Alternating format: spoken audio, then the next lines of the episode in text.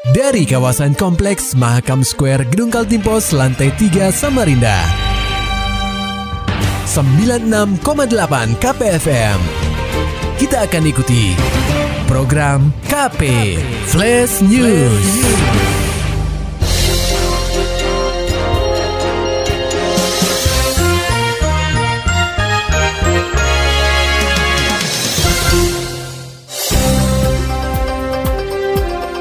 Anda sedang menyimak program KP Flash News bersama saya Agung Pratama. Pendengar KP Gubernur Kaltim Isranur memimpin apel peringatan HUT ke-104 Pemadam Kebakaran atau Damkar dan Penyelamatan di lapangan Besai Berintai, Bontang pada Kamis 9 Maret 2023. Membacakan sambutan tertulis Menteri Dalam Negeri atau Mendagri RI, Gubernur Kaltim Isranur mengatakan peringatan tahun ini membawa pesan kepada seluruh elemen bangsa Indonesia untuk tetap menggalang solidaritas, jiwa patriot, serta memperkuat pengabdian aparatur pemadam dan penyelamatan di seluruh Indonesia, sehingga mampu melahirkan pemadam kebakaran dan penyelamatan yang tangguh sebagai perangkat daerah yang menjadi barisan terdepan dalam memberikan perlindungan kepada masyarakat, khususnya dalam kondisi darurat. Damkar menurutnya telah menunjukkan dedikasi yang luar biasa dan berkomitmen penuh dalam memberikan layanan kedaruratan bagi seluruh komponen warga negara. Data Laporan Nasional Damkar dan Penyelamatan 2022 menyebutkan Damkar telah berkontribusi dalam menangani total 17.672 kejadian kebakaran di sepanjang tahun 2022 dengan penyebab kebakaran yang cukup beragam. Terbanyak di antaranya karena hubungan arus pendek listrik sejumlah 7.320 kejadian atau 40 persen. Kelalaian manusia 3.755 atau 21 persen. Serta kejadian akibat tabung gas berjumlah 2.172 kejadian atau 12 persen. Selain penanganan terhadap kejadian kebakaran, damkar dan penyelamatan, melakukan berbagai operasi penyelamatan sebanyak 53.110 operasi. Penyelamatan dengan operasi terbanyak yaitu Animal Rescue berjumlah 35.590 kejadian.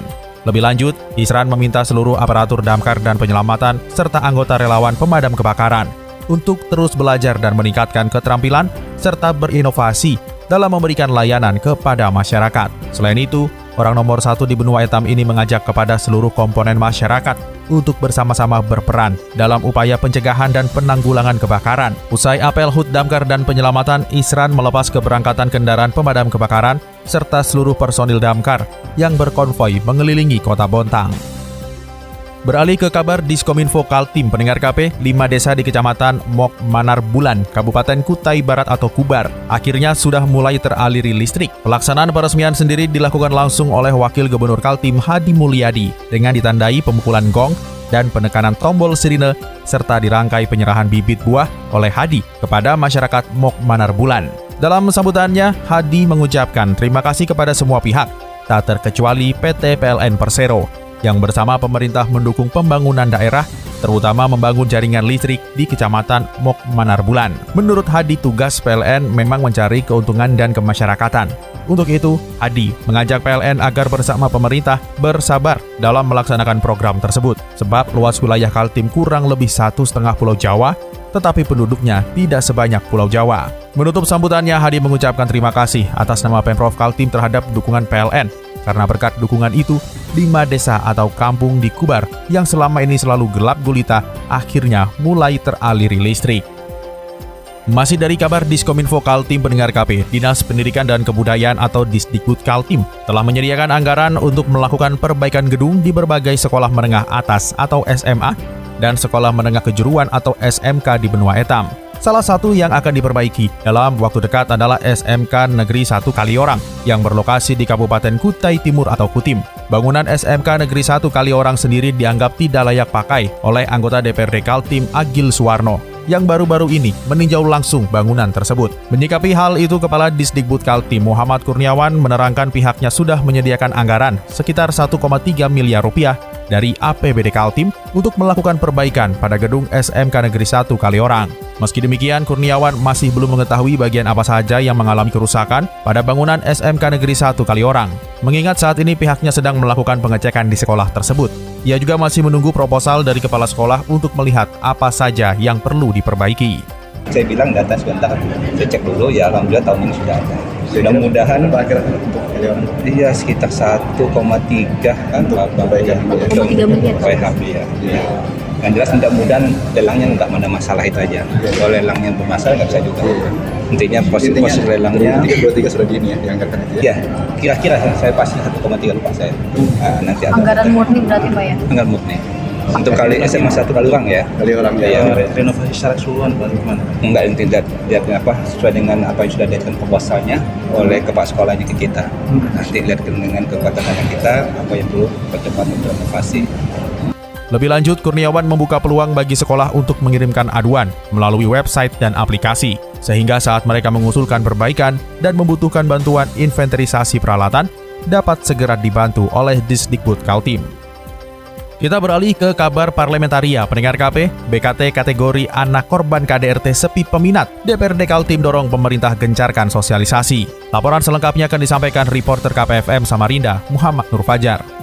Anggota Komisi 4 DPRD Kaltim, Salehudin, menyoroti penerimaan beasiswa Kaltim Tuntas atau BKT untuk kategori anak korban kekerasan dalam rumah tangga atau KDRT yang masih sepi peminat. Padahal menurut Salehudin, peristiwa KDRT yang menerpa usia pelajar bisa dikatakan cukup tinggi, yaitu sebesar 40%. Kurangnya pelajar yang mendaftar lewat jalur khusus ini ditengarai akibat minimnya sosialisasi dari pemerintah terhadap program BKT khusus kategori korban KDRT. Selain itu, salah satu faktor terbesar mengapa penerimaan BKT lewat jalur khusus ini minim peminat dikarenakan masyarakat di Kaltim erat kaitannya dengan budaya malu. Banyak anak-anak malu datang dari keluarga broken home jika mereka menjadi korban KDRT. Seharusnya, permasalahan ini bisa segera diluruskan, mengingat program BKT ini diperuntukkan kepentingannya bagi masa depan anak. Politikus Golkar ini pun meminta agar Badan Pengelola BKT serta Dinas Pendidikan dan Kebudayaan atau Disdikbud Kaltim bisa fokus terhadap permasalahan tersebut. kita tekankan lagi kepada eh, badan pengelola itu menjadi concern mereka nanti sekaligus juga melakukan komunikasi dengan DP3H itu yang eh, eh, sehingga saat ini bisa kita eh, apa namanya eh, dorong Pak, supaya eh, peminat atau korban KDRT itu merasa punya hak gitu dan bisa melaksanakan mengambil haknya gitu tanpa harus apa ya malu karena stereotip KDRT. Sebenarnya, data korban KDRT ini tidak hanya bisa didapatkan dari dinas yang menangani, tetapi bisa juga didapatkan dari data kepolisian. Oleh sebab itu, Saleh berharap Badan Pengelola BKT bisa menjalin sinergitas serta proses koordinasi dengan pihak sekolah, dinas, dan kepolisian agar bisa memperoleh data itu tanpa harus mengungkap identitas calon penerima beasiswa kategori tersebut. KPFM Samarinda, Muhammad Nur Fajar melaporkan. Kita beralih ke kabar olahraga pendengar KP siapkan atlet tinju terbaik. Bawa Kaltim raih prestasi di kancah nasional. Berikut laporan reporter KPFM Samarinda Maulani Alamin. Persatuan Tinju Amatir Indonesia atau Pertina Kaltim bertekad meraih prestasi memukau pada Pekan Olahraga Nasional atau PON ke-21 tahun 2024 Aceh, Sumatera Utara. Guna mewujudkan hal tersebut, evaluasi dan rancangan program disusun dalam rapat kerja provinsi atau Rakerprov yang berlangsung di Sekretariat KONI Kaltim, Jalan Kesuma Bangsa Samarinda, Senin 6 Maret 2023. Sekretaris Umum Pengurus Provinsi Pertina Kaltim, Darmin Balfas menerangkan, pihaknya tengah mempersiapkan petinju terbaik untuk bisa tampil di Prapon. Menurutnya, semakin banyak atlet yang dikirim pada kualifikasi PON tersebut, maka semakin banyak pula slot atlet yang bisa diberangkatkan ke PON Aceh, Sumatera Utara. Kemudian tiba nantinya selesai. Jangan pernah berpikir pelatih dan atlet membebani diri pelatih dan pelatih bahwa kami kekurangan sesuatu. Silakan lakukan pembinaan Pelatih silahkan lakukan apa yang harus dilakukan oleh pelatih dan atlet silahkan melakukan apa yang harus dilakukan oleh atlet. Yang pasti bahwa pelita, Ketua Pertina Kalimantan Timur siap untuk menyokong segala apa yang diharapkan. Harapan yang sama turut disampaikan Ketua Umum KONI Kaltim Rusdian Syah Aras yang hadir sekaligus membuka raker prof. Pria yang akrab disapa Rusdi itu mengisahkan tinju Kaltim punya sejarah manis ketika berhasil membawa pulang dua medali emas di PON tahun 1989 di Jakarta. Bagaimana kita memikirkan Vertina ke depan apa yang disampaikan oleh Sekretaris Umum tadi adalah bisa meloloskan atlet yang sebanyak-banyaknya pada PON yang akan datang yang insya Allah akan dikemas menjadi satu kesatuan di Solo nanti adalah 16 cabang olahraga bela diri akan dipertandingkan di satu kota namanya di kota Solo. Ini kalau tidak salah keputusannya begitu Pak Darmin karena tinju ini masuk dalam olahraga bela diri. Jadi insya Allah akan dipertandingkan bulan Juni praponnya di kota Solo. Agar semua program terwujud, Rusdi meyakini Raker Propertina Kaltim akan menentukan rancangan program yang tepat akan membawa Kaltim berkibar di level nasional. KPFM Samarinda, Maulani Al-Amin, melaporkan. Masih soal cabang olahraga tinju di Kaltim, pendengar KP puluhan atlet tinju berlaga dalam kejuaraan provinsi atau Kejurprov Tinju Kaltim yang berlangsung di Gedung Bahempas Kompleks Gor Segiri Samarinda. Kejuaraan yang berlangsung sejak Selasa 7 Maret 2023 tersebut sekaligus seleksi atlet menuju kualifikasi Pekan Olahraga Nasional atau PON tahun ini. Sekretaris Umum Pengprov Persatuan Tinju Amatir Indonesia atau Pertina Kaltim, Darmin Saleh Balafas menerangkan, Para peserta yang berasal dari kabupaten kota di Kaltim berjuang meraih tiket mewakili daerah ini di ajang nasional. Ketua Pertina Kalimantan Timur akan menjanjikan bonus dan honor tersendiri pada saat nantinya atlet lolos di prapon di luar daripada honor atau apa pun namanya yang didapat dari KONI Kalimantan Timur. Sementara itu, Wakil Ketua 1 Konikal Tim Ego Arifin yang turut membuka acara tersebut menyebutkan pihaknya berkomitmen mendukung semua cabang olahraga yang serius mewujudkan prestasi di Prapon dan PON ke-21 tahun 2024. Dan ini tentunya bisa kita mendapatkan hasil yang terbaik untuk menuju PON.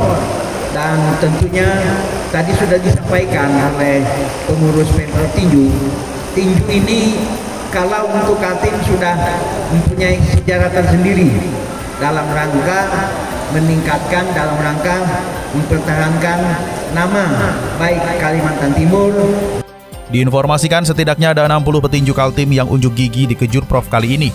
Mereka bertanding di 20 kelas. Kejuaraan berlangsung hingga Sabtu 11 Maret 2023. Atlet yang terpilih bakal langsung menjalani pemusatan latihan atau training camp atau TC yang digagas oleh Pengprov Pertina Kaltim hingga tiba masa prapon. Maulani Alamin, Muhammad Nur Fajar, KPFM Samarinda.